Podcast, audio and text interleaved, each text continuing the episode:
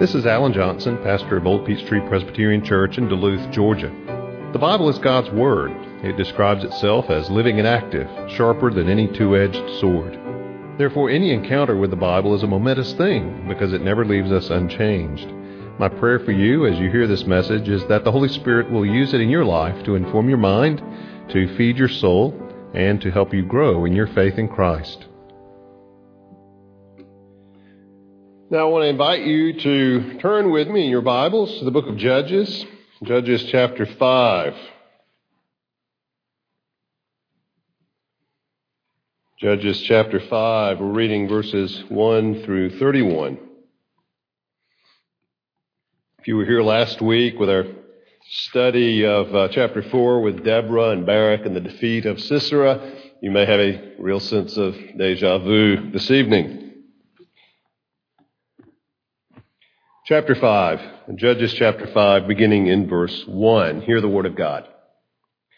Then sang Deborah and Barak the son of Abinoam that day that the leaders took the lead in Israel, that the people offered themselves willingly, bless the Lord. Hear, O kings, give ear, O princes, to the Lord I will sing. I will make melody to the Lord, the God of Israel. Lord, when you went out from Seir, when you marched from the region of Edom, the earth trembled and the heavens dropped. Yes, the clouds dropped water. The mountains quaked before the Lord, even Sinai before the Lord, the God of Israel. In the days of Shamgar, son of Anath, in the days of Jael, the highways were abandoned. Travelers kept to the byways. The villagers ceased in Israel. They ceased to be until I arose. I, Deborah, arose as a mother in Israel. When new gods were chosen, then war was in the gates. Was shield or spear to be seen among 40,000 in Israel? My heart goes out to the commanders of Israel who offered themselves willingly among the people. Bless the Lord.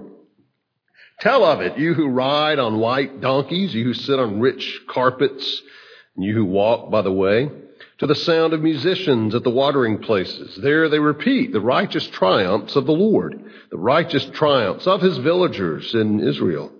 Then down to the gates marched the people of the Lord. Awake, awake, Deborah, awake, awake, break out in a song. Arise, Barak, lead away your captives, O son of Abinoam. Then down marched the remnant of the noble. The people of the Lord marched down for me against the mighty.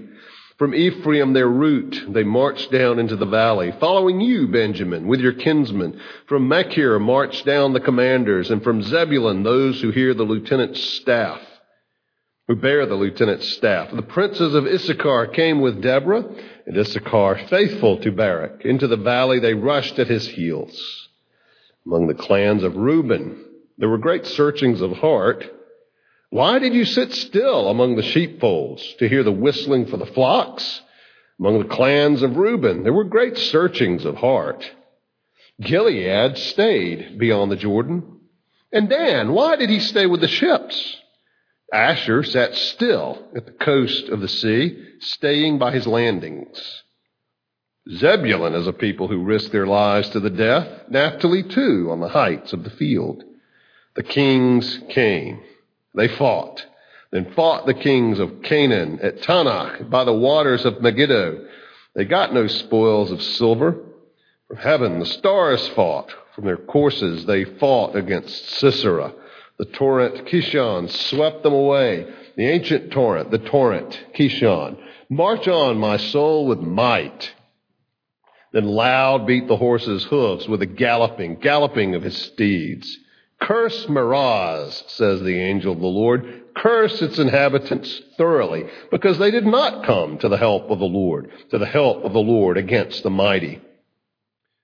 Most blessed of women be Jael, the wife of Heber the Kenite, of tent dwelling women, most blessed. He asked water. She gave him milk. She brought him curds in a noble's bowl. She sent her hand to the tent peg and her right hand to the workman's mallet. She struck Sisera. She crushed his head. She shattered and pierced his temple. Between her feet he sank. He fell. He lay still. Between her feet he sank. He fell. Where he sank, there he fell, dead. Out of the window she peered. The mother of Sisera wailed through the lattice. Why is his chariot so long in coming? Why tarry the hoofbeats of his chariots? Her wisest princesses answer. Indeed, she answers herself. Have they not found and divided the spoil? A womb or two for every man? Spoil of dyed materials for Sisera? Spoil of dyed materials embroidered. Two pieces of dyed work embroidered for the neck as spoil? So may all your enemies perish, O Lord, but your friends will be like the sun as he rises in his might. And the land had rest for 40 years. Let's pray. Heavenly Father, thank you for this passage. In many ways, uh, the kind of passage we're not really accustomed to reading or studying, thinking about. Uh, Father, we pray for your help as we look at these, these verses tonight. Pray that you would lead us into a good understanding of them, and we ask it in Jesus' name. Amen. When I was in high school, I was in band, and when I was in band, during football games, it seems like we played Celebration by Kool and the Gang ad nauseum. Came out in 1980, early on in my high school career. And of course, the irony of it all was our football team gave us next to nothing to celebrate.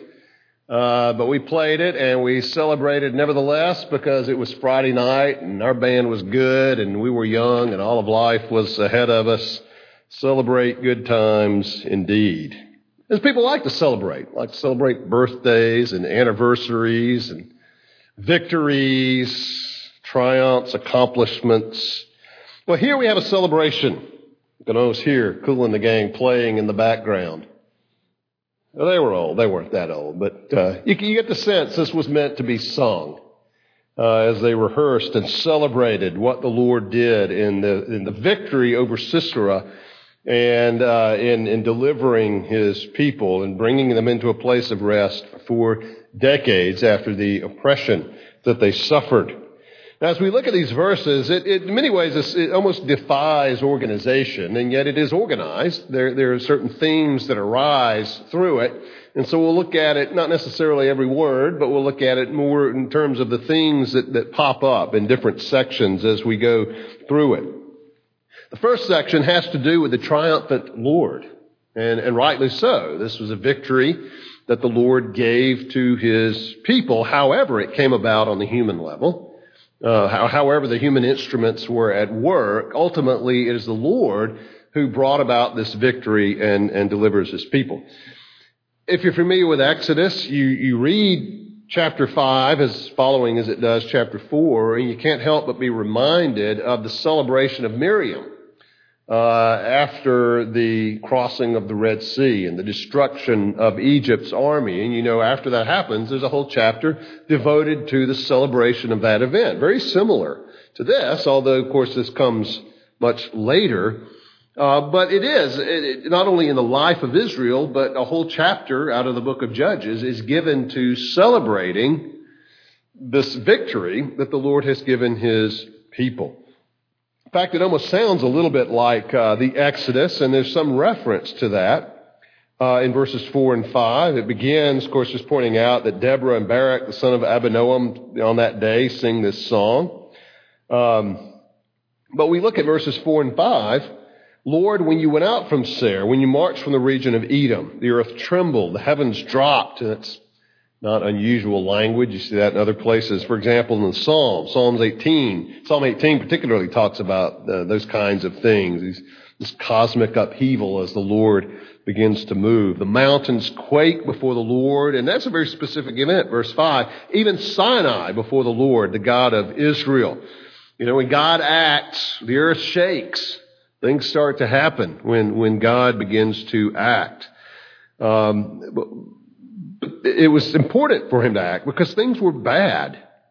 They get some sense of how bad they were in, in verse 6 and 7. Uh, the highways were abandoned. It was dangerous. It was dangerous to be out. Travelers kept to the byways, the less traveled roads. The villagers ceased to be. Uh, there were new gods, verse 8. Uh, war was in the gates, and yet Israel was largely unarmed. They, they, they, didn't have much in the way of weapons. Was shield or spear to be seen among 40,000 in Israel? In Deborah's reflection, my heart goes out to the commanders of Israel who offered themselves willingly among the people, and so weakly armed, so, so unprepared in a sense for what they faced. And yet the point here is that the same God who acts at Sinai who reveals himself at Sinai makes the mountain shake, is not limited to Sinai. He's not stuck there. He's the God who continues to act on behalf of his people. He not only comes to Mount Sinai, but he comes to Mount Tabor. You see that in verses 14 and, and 15, describing the presence of the Lord, the Lord moving with his people where they are there in battle. People couldn't travel. They didn't have defenses, and yet the Lord acts on behalf of his people. You know, as you think about that, you can't help but think of how often that's the case. How often God delights to show his strength, to show his power in the, the weakness of his people. That he's the protector, that he's the warrior, he, he's the one who goes out and fights. So that it, even in the Old Testament, you often see God doing things in such a way that the weakness of his people is emphasized so that the, the strength of God is glorified. You know, the first thing they do when they cross into the promised land is they undergo this whole ritual of circumcision. They renew the covenant. They were, they were vulnerable. They were exposed to the Canaanites. And yet the first thing they do is honor the Lord by renewing their covenant and receiving the covenant sign. So they were somewhat incapacitated for a few days. Uh, and then the, the way that they take Jericho is, is to march around the city. Israel had nothing to do other than obeying the Lord's instructions and marching around the city. Of course, later on, even in the book of Judges, you see how the Lord uses Gideon and deliberately whittles down the numbers who were there uh, to where it really is humanly ridiculous because the Lord wants to demonstrate that it is His power in which His people trust, not their might, not their strength. As it says, with shield or spear to be seen even among 40,000. You get the, get the people there, but they just didn't have much to, to fight with. Now, of course, you move into the New Testament, the same thing is, is true. You think about the Apostle Paul, uh, and especially in Second Corinthians, uh, which is, is a very personal book for Paul, as we saw and we studied here on Sunday night some time back. Uh, but at the, at the beginning of the book, he talks about how they were uh, in such dire circumstances that they despaired even of life itself. But he says this was so God could show his power, could show his goodness and his sufficiency in our distress. And of course, he ends that book later on by talking about uh, the thorn in the flesh and his appeals to the Lord to remove it. And God says, No, my grace is sufficient for you. My power is made perfect in your weakness. Well, that's not something new with Paul. Just like we saw this morning, the gospel is not something new with Paul. Well, God showing his power through the weakness of his people goes all the way back into the Old Testament and certainly here.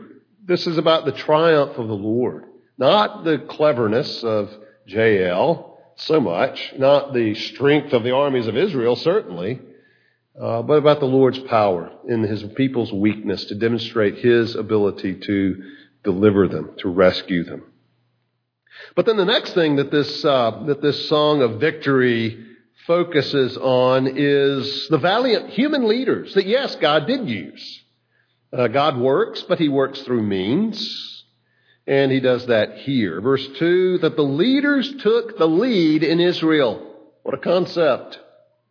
That the people offer themselves willingly to follow their leaders. Bless the Lord. It's a good thing. Hear, O kings, give ear. O princes, to the Lord I will sing. I'll make melody to the Lord, the God of Israel. The valiant leaders. Well, we pick that up uh, as you as you go along. Uh, move on down into verses 10 and 11, especially the end of verse 11. Then down to the gates marched the people of the Lord. And they did so under the leadership of two figures, both of whom are named here, because we encountered them in chapter 4. Awake, awake, Deborah Awake, awake, break out in a song. Arise, Barak, lead away your captives, O son of Abinoam. Now, there were others who marched with them. They were the leaders, they were the instigators of this uh, this, this battle against their oppressors. But notice then in verses uh, 13 and following, the, the various tribes or other groups that were involved or not involved in all of this. Uh, there were those who, who joined in, who did follow the lead and were involved. Notice uh, verse 13, then down marched the remnant of the noble. The people of the Lord marched down for me against the mighty. Who were they? 14, the tribe of Ephraim. From Ephraim, their root, they marched down into the valley. Again in verse 14, Benjamin, following you, Benjamin, with your kinsmen. And then also Zebulun. Uh, verse 14, from Machir marched down the commanders, and from Zebulun, those who bear the lieutenant's staff. And again, verse 18, Zebulun is a people who risk their lives to the death. Naphtali, in verse 18, Naphtali too, on the heights of the field. And so there's a celebration of the of the, these valiant leaders uh, who led the people. Of course, we know in, in, in chapter four, Deborah had to sort of put her foot in Barak's back and give him a kick out the door and get him going. He said, "Well, I won't go unless you go with me." Uh, and so they, they they lead together. And Barak is the military leader uh, there, so they're both mentioned. But then these other tribes that, that join in and follow them and weak as they are, go into battle. Dangerous. Verse 18, Zebulun risked their lives to the death. But there were also some disappointments here, some you might have expected better of. Uh, verse 15 uh, mentions, well, some others. Issachar came with Deborah, Issachar faithful to Barak, another of the tribes, into the valley they rushed at his heels. But the disappointments. Among the clans of Reuben, there were great searchings of heart. Why did you sit still among the sheepfolds to hear the whistling for the flocks? Among the clans of Reuben, there were great searchings of hearts. It seems like they thought a lot about it, but they had other, other concerns. They may have talked about going, thought about going, but you know, it just wasn't a good time to leave the sheep. Verse 16, why did you sit still among the sheepfolds to hear the whistling for the flocks? Seems they were preoccupied with taking care of the sheep to really get involved, although there were great searchings of heart over this. They just didn't do anything about it. Uh, Gilead, you see in verse 17, Gilead stayed beyond the Jordan. Or maybe the Jordan was swollen, it was flooded, maybe it was just too hard to cross. They just stayed on their side of things. They didn't get involved. Uh, Dan and Asher, just too busy with their trade. See verse 17. Dan, why did he stay with the ships? Asher sat still at the coast of the sea, staying by his landings. Uh, they they were you know they they they had their dead to bury and so forth. They couldn't follow, uh, so they were they were busy, didn't get involved. Now we get this Meroz, verse 23. They are cursed for their inactivity. Curse Meroz, says the angel of the Lord. Curse its inhabitants thoroughly, because they didn't come to the help of the Lord, to the help of the Lord against the mighty. They stayed put. And while we don't know much about it, it does seem that Israel seemed to have expected they might have some help here. There might be a reason that they should expect maybe a favor uh, to be returned. But Meroz didn't do anything, and so a curse is pronounced on them. And so you see, the leadership leads, and there were those who followed. And that's good. That was effective. That's a good thing when the leaders lead, when the people follow their lead, when people lead well, lead rightly when the leaders uh, lead rightly and the people follow it. But there were those who didn't lead. There were those who sat back, those who did not get involved. And we mentioned that God is the deliverer, but that doesn't mean that his people are to sit idly by. There were those who marched, those who did have to leave otherwise legitimate concerns and, and risk their lives in these battles that took effect. And you'll remember from chapter 4 that the, uh, the death of Sisera took place actually when he was running from the battle. But there was another battle that was going on. And we focus on his death, but there was a lot more going on as well. But there were those who sat back and did not get involved. Which, if we want to ex- extend that to our own time, we just recognize that God is at work. Jesus said, I will build my church. But that doesn't mean that we don't have a role to play, that we just sit idly by and watch and uh, that we're not involved. God calls on us to be involved. He works through our involvement, through our efforts, through our faithfulness, through our risks, and uh, and uses that and blesses that and glorifies Himself in bringing about victory. But we are to participate actively in His work. Uh, we don't want that curse of Meroz placed on us. Not coming to the help of the Lord, not coming to the help of the Lord against the mighty. We don't want to be those who sit on the sidelines. We want to be those who are involved in the work of the Lord, whatever that might look like. Well, in verses 24 through 30, the focus then turns to just two figures. The two women, two women who are involved here. And first, there's a tribute to Jael. There's a tribute to Jael in verse, beginning in verse 24. Uh, several things are noted about her. Most blessed of women is be Jael, the wife of Heber the Kenite. Of tent dwelling women, most blessed. She's a tent dweller. Uh, and, and looking at the situation in Israel as it's described, that's not really surprising. Uh, her, how shall we put it? Her, her uh, deception. Uh, she lures Sisera in like a trap. He asks for water. She does him one better, gives him milk. more than that, she gives him curds that brought in a noble's bowl. She treats him well. And uh, Again, 26 and 27, you probably picked up on this, kind of goes into slow motion because Israel wants to savor this part. You know, if they had it on video, this is the part they would watch and rewatch. Oh, they'll see it again. You know, because it really, even here, even in the in the poetic description of it, it really slows down. You know, down to each movement, focusing in, zeroing in. She set her hand to the tent peg and her right hand to the workman's mallet you know, struck Sisera. She crushed his head. She shattered and pierced his temple. And it really goes into slow motion. You can see him just sort of falling. You know, between her feet, he sank. He fell. He lay still. But Between her feet, he's just each each twitch, each move as he slowly drops, just just savoring. He, where he sank, there he fell, dead. And we all start singing The Wicked Witch is Dead. Uh, no, but that's kind of the same effect. they, they want to celebrate that. That is to celebrate. And Israel is savoring Jael and her cleverness, her trickery, her boldness in doing what she did, but also, of course, that this was the Lord's deliverance through her. We had something like this just happen. Do you know Gaddafi's body was put in a freezer and displayed so people could come and see it? In the, in the, in the village in which much of his brutality took place, especially recently.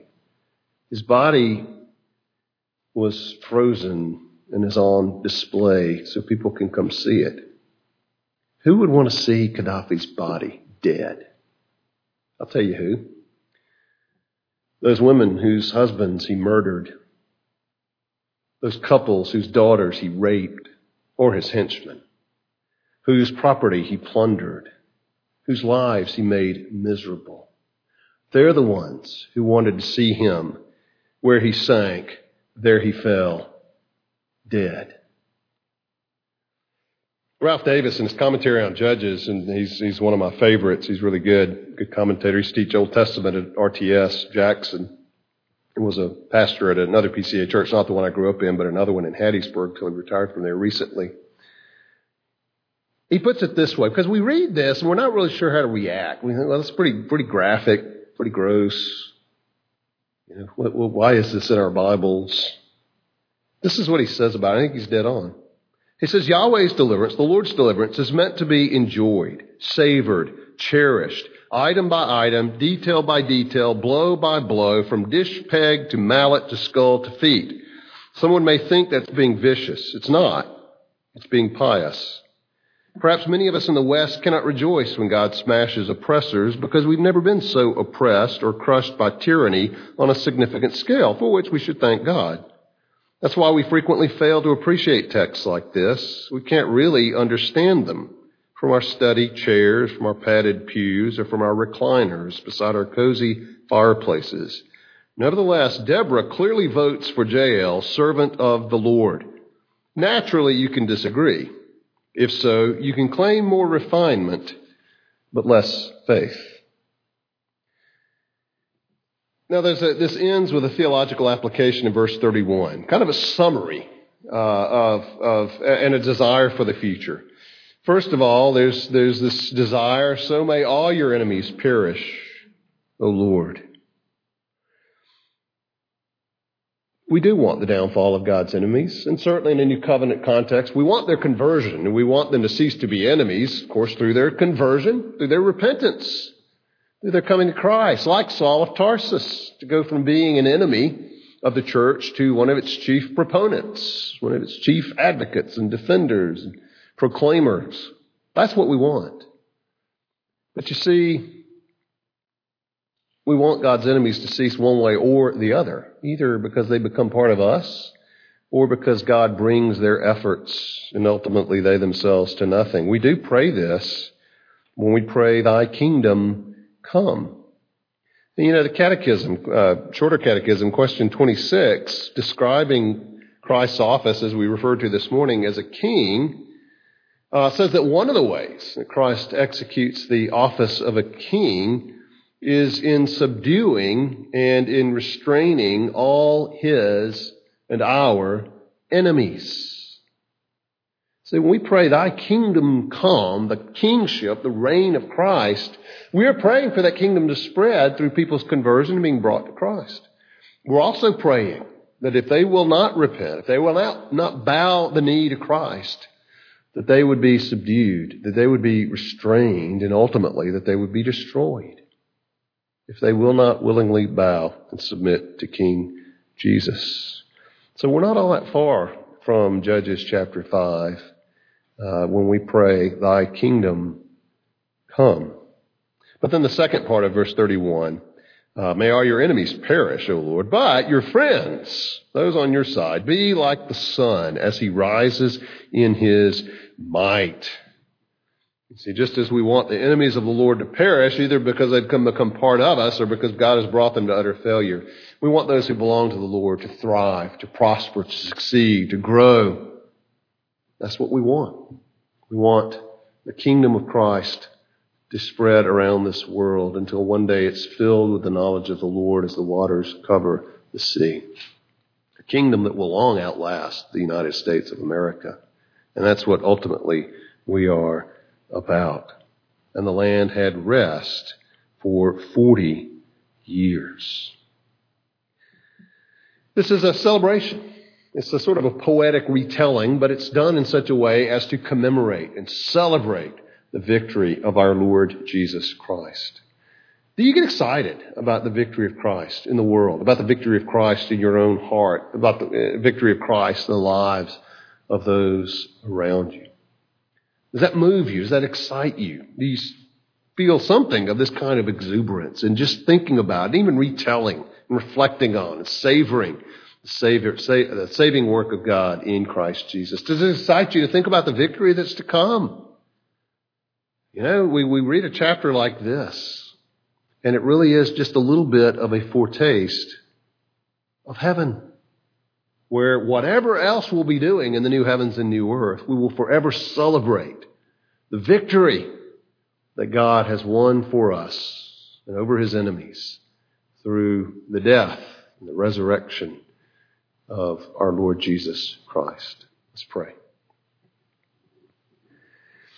Father, too often we celebrate trivial things in this world. Father, help us to celebrate those things that really do matter. Those things that glorify you. Those things that are your work in this world. Lord, cause us to be as excited, more excited about you and what you are doing, what you have done, what you will yet do in this world. Lord, that we, uh, whether we put it this way in poetry or not, would have hearts that celebrate all that you are and all that you have done forever and ever. We pray it in Christ's name, for His sake, His glory.